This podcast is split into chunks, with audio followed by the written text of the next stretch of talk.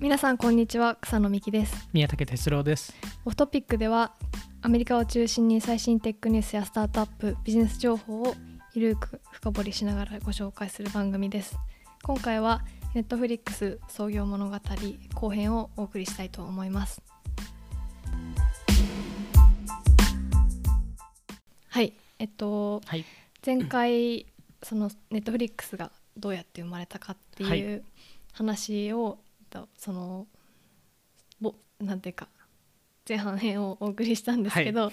今回は後編ということでそうですね。ちょうど多分その前案の方ではその立ち上がったきっかけだったり、まはあいローンチの話だったり、あとはまああの 当時の授業の構成がほとんど DVD 販売が90 99%の売り上げで1%しかあの DVD レンタルじゃなくて、はいそれが結構危機感があって、でまあ Amazon うんの、えっと、買買収収オファーというのもあってそれを断ってレンタルやってくぞっでえて、とまあ、レンタルやっていくぞっていう話の時にちょうど、はいあの資金調達を、はいえー行ってでそこの、まあ、資金調達終わった後に、まあ、ちょっと一個のあの事件があって、まあ、それがちょっと今回のこうあの後編の方からお話そうーかなとは、事件はい、無事調達はできた無事調達はできて、まあ、リードさんが結構いたおかげで、マークさんのピッチが下手だったとピいッうチがちょっとダメ だってダメでそうですねへでーそれもきっかけとして一部あって、はいあの1998年の秋ですねうんのある日にリードさんが、まあ、マークさんのオフィスにはい行って創業して1年ぐらいそういう人ね1年ぐらいですねで、えーそこでマークさんからはいちょっと会社のことが心配だとほで、えー特にはいマークさんの判断能力うほうに関してはい心配だとはいでそそれを説明するプレゼン資料を出して、まあ、リードさんってなはかいなかちょっと、あのあの感情的な人ではないのでうん結構ロジカルで説明する人でもともとピッチとかあんまりうまくなくてそこ結構マークさんが手伝ったんですけど、まあ、今回多は分いリードさん頑張って、はい、まあ、あのどういう部分がマークさんが良くて、まあ、ダメでうーんだからこういうふうに変えた方がいいっていう、あえー提案をしてて。へえで、えーやっぱあのーまあその直前の資金調達もやはいっぱりリードさんが会長にネットフリックスが会長になったんですよね、はいそれで。で,、えーでしかもより事業に参加してくださいって IBP から、まあ、そのリード投資家から言われていて、はいで、えーまあ今後はちょっとマークさん一人だと厳しいっていうのをリードさんが判断して、はいで、えーそこでリードさんがフルタイムで会社に入って、まあ、ネットフリックスに入っておー CEO になっておーマークさんが、まあ、プレジデントっていう役職にえー変えましょうとで、えへーーまあ、結構ストレートにリードさん言ったんですけど、はいあのまあ、それもリードさんのやり方、まあ、彼彼の話し方うでーんで、まあ、当然マークさんも、まあ、ちょっと怒って、ちょっと自分の会社まあ、自分の会社なんででですようね、んで、えーまあちょっと帰って考えたいっていうのを言って、まああのマークさんが、まあ、家に帰って、はいまあその時にリードさんからメールが来て、はいまあその話した内容をサマライズちゃんとしているはいことだったり、あのまあ、一つだけちょっと追加のお願い事があってはいそれが、えーストックオプションを大量に発行する予定でそれがはいリードさんに、えー出るようにしてておーでしかもマークさんの株が株を、えーリードさんに移すみたいなおー話があってそれはさすがにってなって、はいまあ、そこもちょっといろいろあの話し合いがあってあの、まあ、結局あのマークさんはあの分かりましたとはい CO から降りますと。はいえープレジデントになったっていう感じなんですけどまあ実際仕事内容自体は彼の仕事内容ってあんまり変わってなくうて、ーんまあ、マークさんが、まあ、ユーザーとの関係性づくり、はい、まあ、DVD プレイヤーのあの製造者との関係性づくり、まあ、PR マーケティングウェブデザインっていうのを彼が全部担当していて、でリールさんはどっちかというとファイナンスオペレーションエンジニアリングはいそっち系を、まあ、へーバックオフィスとかそっち系を全部担当して、はいでまあ、結果としてめちゃくちゃ良かった判断ってっていいうのはマークさんも、えー自分自身で言ってるんですけど、はい、いまあ、当時はやっぱ結構辛かったっていうやのはー辛いですよね、まあ、そうですよねせっ自かく分が作り上げた会社を、うんまあ、共同創業者とはいいえ回してたのはあマのークさん回してたのはマークさんなんで降りろって言われるのは結構きついですよね。ね、えーそれは確かにリュウさんどういう気持ちで本当にもうこの会社うんまあでも多分こっちの方がいいんじゃないかと、うん本気で多分それを思ってたと思うのでんでまあやっぱりリールさんがいて投資家も安心するっていうのもやっぱっまあ確あかったそれのではそうですね、ていうのも多分全部含めてリールさんがへー社長になったとへえ話ですねまずは。それは辛いというか、んそれ最初に言われたら結構びっくりしますよね、まあびっくりしますよ ね確かにそうなんですよねまあでも結果結果良かった結っ構良かったていう話でまああのーまあ当時 DVD 販売が多かったあのネットフリックスなんですけどやっぱり Amazon も DVD 販売を、えーそうしです始よめねてで,、えっと実はし初期はネットフリックスと Amazon って組んでておおネットフリック、えっといわゆるネットフリックスに DVD 販売したいしあのあ DVD を買いたい人はいは Amazon に送り込んでたんですよおおアマゾンアマゾンで販売してたのででネあーットフリックスはなるほど基本的にもう販売しないっていうのをあ言ってたので確かにで逆にアマゾンでレンタルしたい人はネットフリックスに誘導させてくださいっていうのを言ってあでそれで締結をしたんですーけなるどほどただあのネットフリックスは毎月多分何万人ってアマゾンに送っててうーん多分数百しかしか返ってこな くて割に合わないよってそうなんですよでそれで結局切ったんで すよねその契約もさすがにとそう思っですて、ね確かで、まあ、ある日自社の倉庫を、まあ、マークさんが見ていて、にはいなんでこんなにここにこんなに DVD 保管してるんだろうっていうのを思っうてユーんーザーにこのコスト負担してもらえないかみたいなはいあの考えた時におー延滞料金をなくすっていうアイデアがその時に出てきたと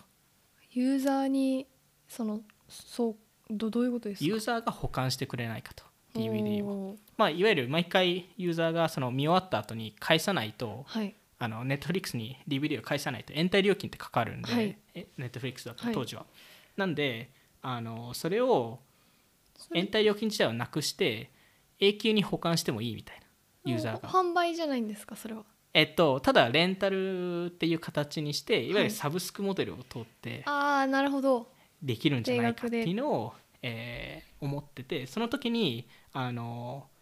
まあしかもなんか返却先はそのもし DVD を返却する場合はうんネットフリックスじゃなくてその次にあのその DVD を欲しがってる次のユーザーに送れないかみたいなそれ確かにアイデアが確かあにのそっちの方がマークさんの中にあってそうするとはコストが圧倒的に差があるの確かにで、あのそれを考えて3つのアイデアはいが、えーっと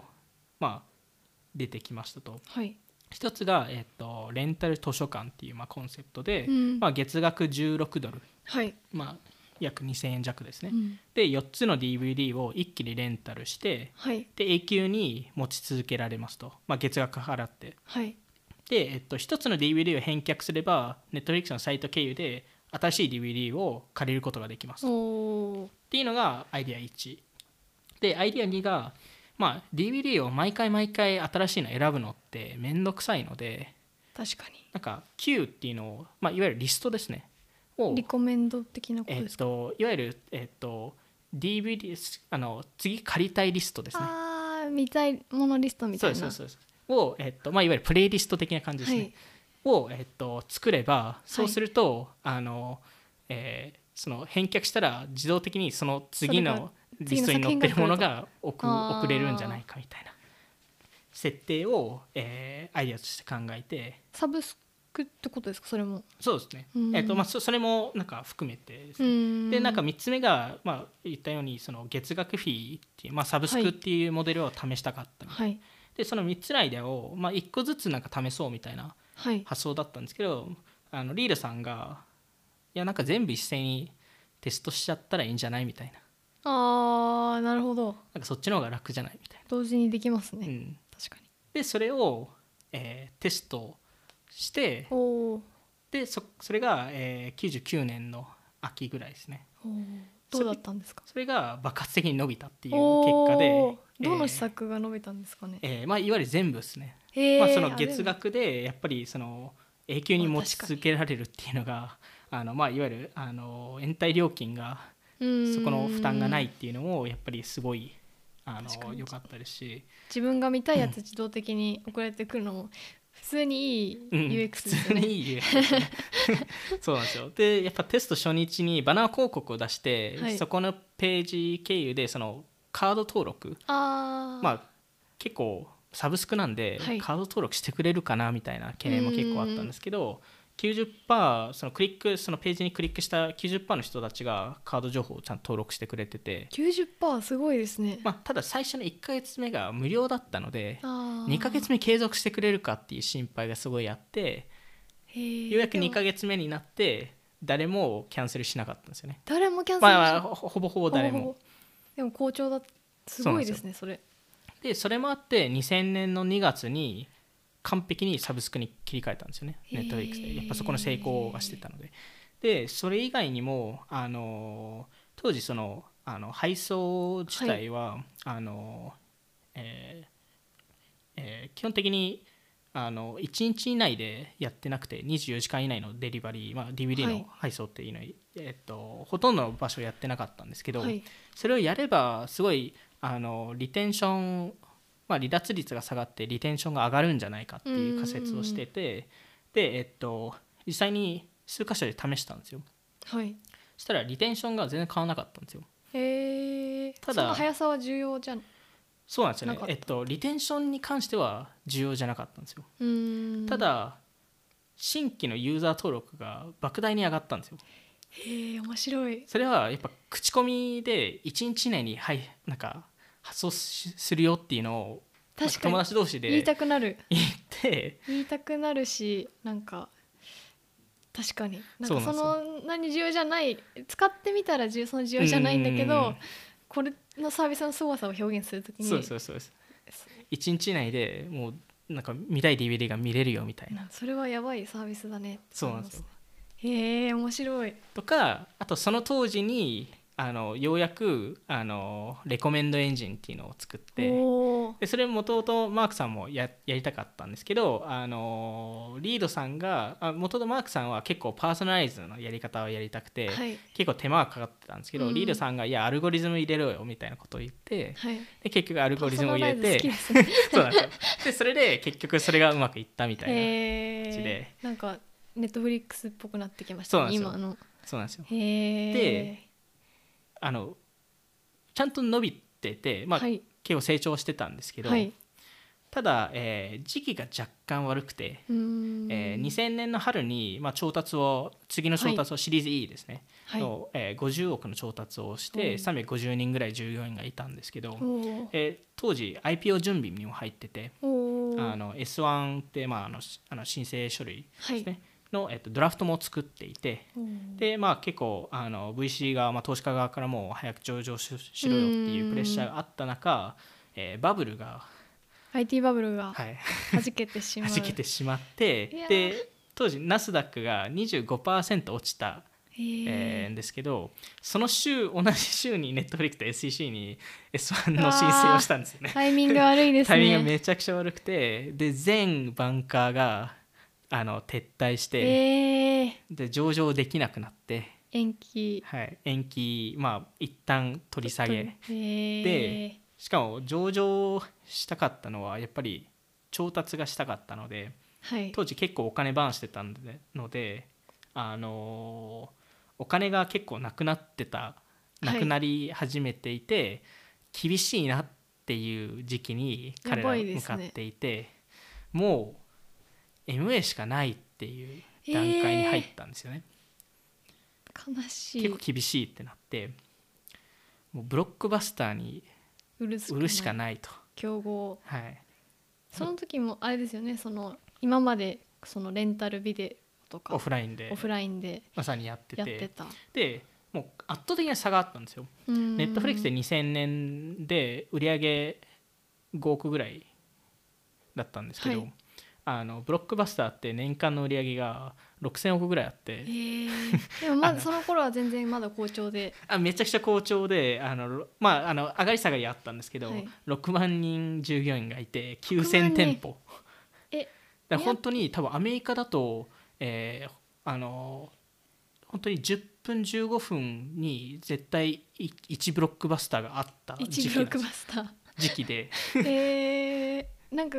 自分そのブロックバスターを見たことないあ 人間からするそと、うなんですねそやっぱアメリカに住んでた宮武さん的にはもう馴染みがありますいやもうでも世代違いますかはい、いや若干世代は違うんですけどそうねあの見たことあります見たことはあ入ったことももちろんありましへてーまあだから本当ツタヤっていう感じですしあのもうレンタルビデオ店の時に行ったことありますあありますありますあります。へーあのそうですねなんかまあ僕が多分行った時はだいぶ下がってた時期なんですけど ですよね、はいあの当時はもうみんなもうまあそれしかなかったんでいわゆる映画見る方法とかがま買うこともできるんですけどやっぱ高いんであーでも VHS とかレがンタルビ DVD デがオ店一強なんですかその本当もうにブロックバスターですだね。けだったはいへえ、まあ、他にもあったんですけど圧倒的にブロックバスターですね。へえ強いですねそうなんですよ。そこに売るしかないとそうなんですよでまあリードさんだったり、まあ、あの投資家経由であのミーティングアップを取ろうとしてたんですけど、はい全然レスがなくてうん冷たやばいみたいな。でそこで、まあ、たまたま2000年の9月はいにあのネットフリックスの会社の合宿パーティーみたいなのをやってて、まあ、結構あのリモートな場所でやってたんですけど、はいそこで、えー結構夜遅くに急遽ブロックバスターの弁護士から連連絡来て「明日来てくれ」と。おおー急ですねでまあまあ全員飲んでた んで結構きつかったんですけどしかもあの結構地方にいたんで、はいなんかフライトがなくてうーんあの仕方なくプライベートジェットを頼んえで、で、えーーしょうがないですもんうね、でもん、で、まあ、さらにぜ誰もなんかスーツとか持ってきてなかったんで まあまあやばい格好で あのでさらに二日酔いながら、えー行って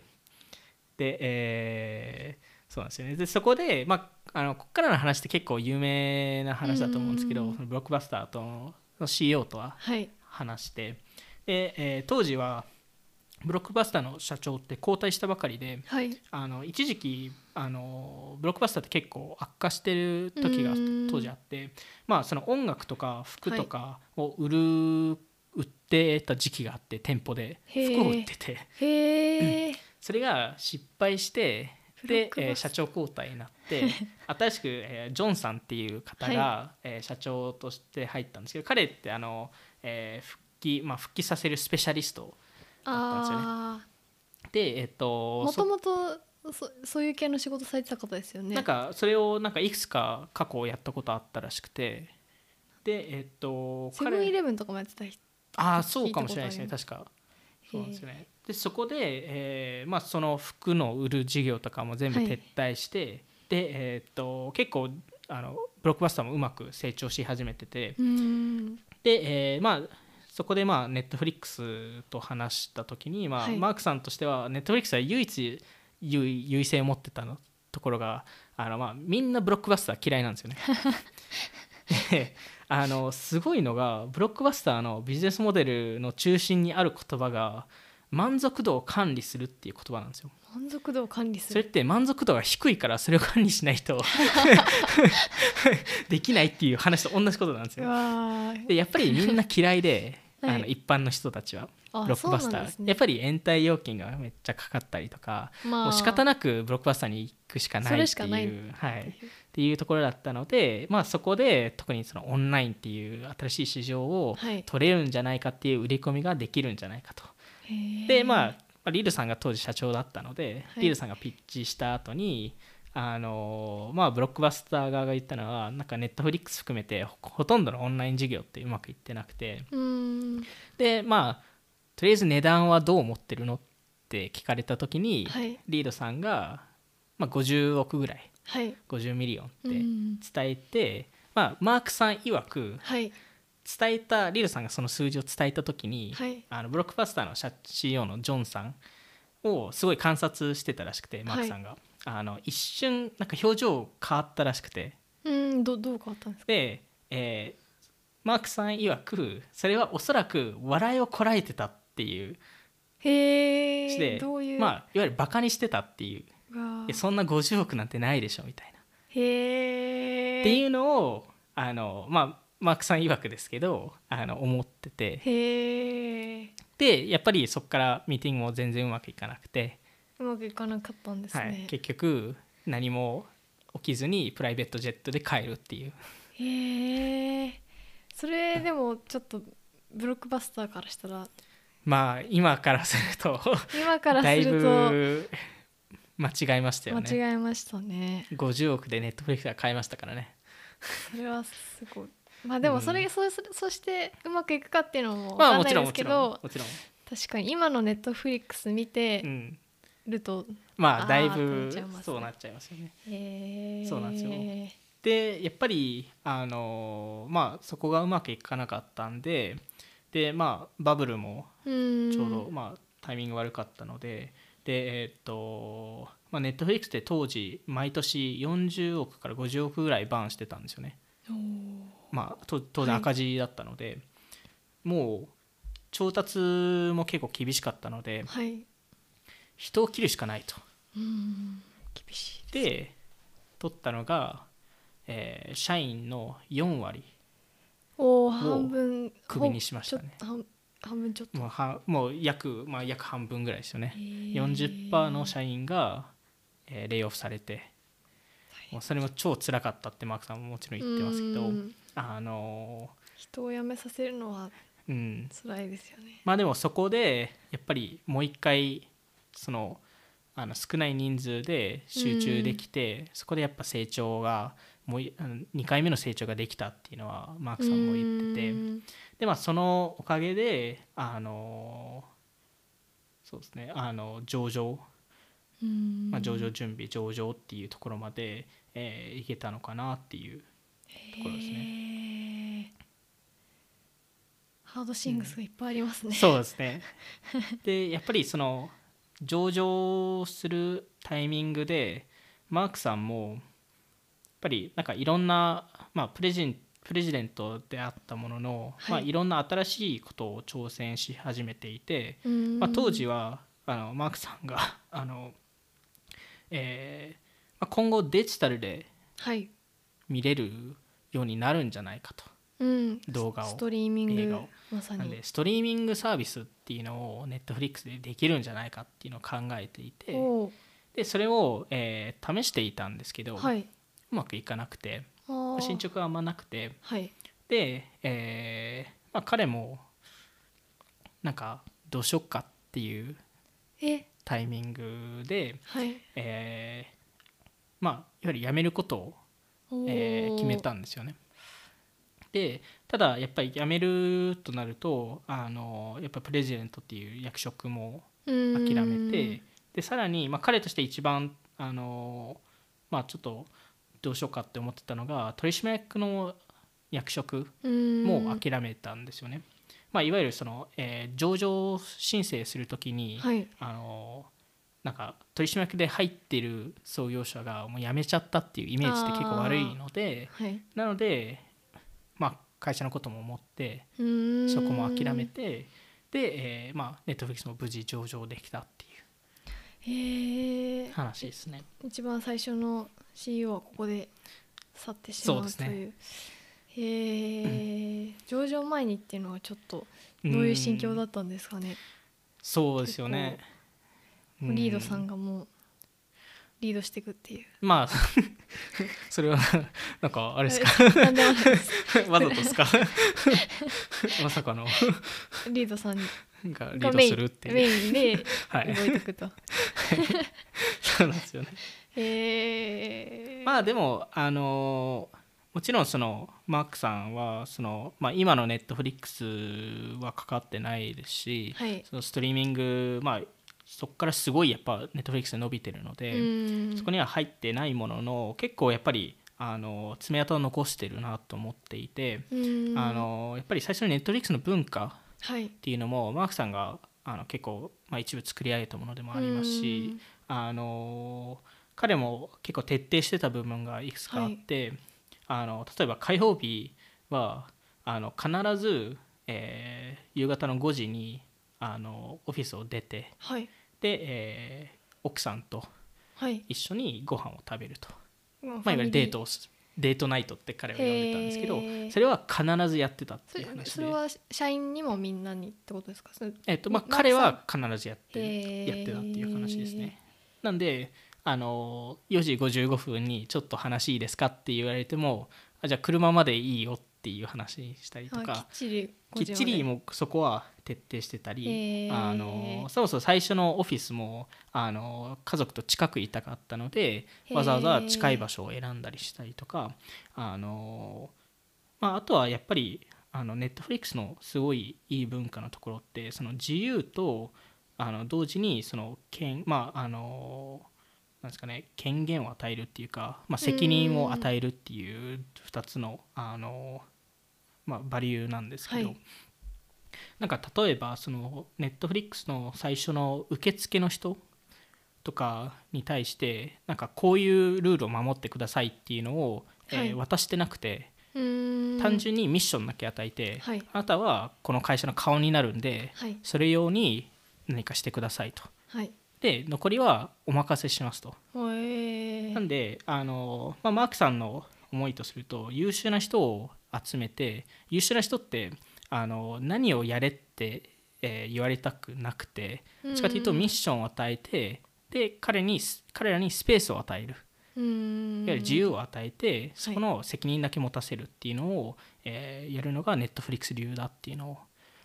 彼らが、えっと思ってでそれが後々、えっと彼の、まあ、部下だ、えーテイさんっていう方とあとパティさんっていう方があのいわゆるそれをスケールさせたりあうーのんそれを、まあ、いわゆる文化として、えー言葉にしたりとかっていうのを、へえーっとしてたっていう話ですね。でそのなんていうか権限だけ与えてこう自由にはやっい、て、こう責任は責任はちゃんと取ってくださいと。いい文化ですね、うすごんく、そうなんですよね。でこうワーク・ライフ・バランスもしっかうりあっんて、いい文化ですねそうなんですよねなんでそこがやっぱりまあでもなんかそれを単純に言葉にしても、まあ、マークさんも意味ないって言ってたのでうんやっぱりそこをちゃんと自分でそれをやってたので,、はいで他のチームメンバーもそれを同じことをやってたので、うんまあ、いわゆるそのアクションがあったからこそはいその文化ってあのオーガニックに作り上がってたもの確でかっていう話ですねにへえいなくなっちゃうのは寂しいですねでもそうですね結構あの盛大に見送りがあったらしいのでまあもちろんですけど、へはい、あえ、の 結構すごいパーティーだったらしいですねへえでもなんかその今言われてるそのネットフリックスのカルチャーはって結構そんななんて言うんだろうなちょっと厳しうんいイメージがあったんですけど、うんなんて言うん厳しいというかうーんなんかこういう話は聞いた聞いたことなかったのでうんいい会社だなって思いますでもやっぱりネットフリックスはやっぱりそのよくそのアメリカでもその文化のなんかあのいいいい文化の事例でネットフリックスでよく出るケあーースがあるんですけカどルチャーデックみたいあな有ー名なまさにまやつさありにますね。そうですねあのそれもあのネットフリックスが結構初めてやったことって多くてうーん今だとあの無制限のあのあの休み、まあ、あーバケーションデイズとかあるんですけど、それって当時なくて。へえネットフリックスで結構始めたりしてたんですよね。へでやっえ。ぱりそのネットフリックスの特にそのパティさんっていう方が、はいあのまあ、当時人事はい。 HR の,、はいあの部署だったんですけど昔の人事の部署ってなんかあのなんか従業員のルールブックみたいなうーん。なんかセクハラのなんかガイド。ガイドみたいなとかをひたすら書いたりそれをあのレクチャーしたりしてる部署だったんですけど、うーんそうではなくてあの文化を作り作る、えー部署だっていうのを、えー彼女が結構そこをあのへえ。あの、まあ、そこを作り上げたんじゃないかなっていうふうにはマークさんも言ってますね。人事。人事っていう役割は単純にあのなんかルールだけではなくルーてル作文化を作るっていう部署にある、まあであるべきじゃないかってそいうれめちゃくちゃいい話ですね、なんでそこのネットフリックスのカルチャーデックはい自体もやっぱり彼女が多分結構手を入れたはずですね。うーん面白いですねうん、なるほどじゃあ今回ははい、ネットフリックス創業もん初期はい物語というところで、はい、全然ストリーミングの話は全然なかったんですけ どあのやっぱネットフリックスの大きな全部の歴史を見ると本当にレンタルとうん販売みたいなところが、うんのなんて基礎、ね、基礎というか、うんそこの時代は本当は長かったなっていうふうに思いますねそうですね今本当にストリーミングサービスっていう印象でしかないんですけど、なんか長かったりなんか短かったりって感じるんですよねそのあの本を読んでると、なんかすごい成長だったんだろうなと思いますしそのうんアマゾンからの買収オファーも1年ぐらいで来たりとか確かあにのえ2000年にブロックバスターに話しに行ったのであれって23年目の話じゃないですか確かに23年目でもうそこまで行ってたんだみたいな確かに確話かをに。か考えるとなんかすごい早く感じるんですけど、まうあ、ん同時に歴史がすごい長い会社なんで、なんかすごいい面白いですよね。面白いですね。うんブロックバスターも2000年代2013年とかそれぐらいに潰れちゃいましたもんねそうですよね。すごいなそうあ、ですね面白いです ねそうですね今日本あそっかブロックバスターは最後どこにやるんだ あオーストラリアにえアメリカじゃないんですねアメリカじゃないんです でねそれが去年閉まったんあ だー悲しい残念ですね、えーじゃあもうどこにもないんですねどこにもないっていうことですね、これはれそっかはオーストラリ アなぜアメリカではアラスカが最後だったらしいでアすラね。スカ へそえっか。なんかここああ、あいや、はいままだあまだあるんですよ。ありましたアメリあカるのかなあるのかないやよくわかんない。ちょっと皆さんちょっと調べてくだ さい。ユーザーに振っちゃうってい。もしかしたらいうけるかもしれないはい、いけるかもしれないですね。多分あのあの都心にはないと思うの で、どっかの田舎に、はい、田舎にあると思思います。う。はい、じゃあ今回ははいこんなところで終わりたいと思います。はい、えっと今回もありがとうございましあたりが。とうございます。オフトピックではツイッターでも配信しているので気になった方はオフトピック JP のフォローお願いします。ではさようなら。さよなら。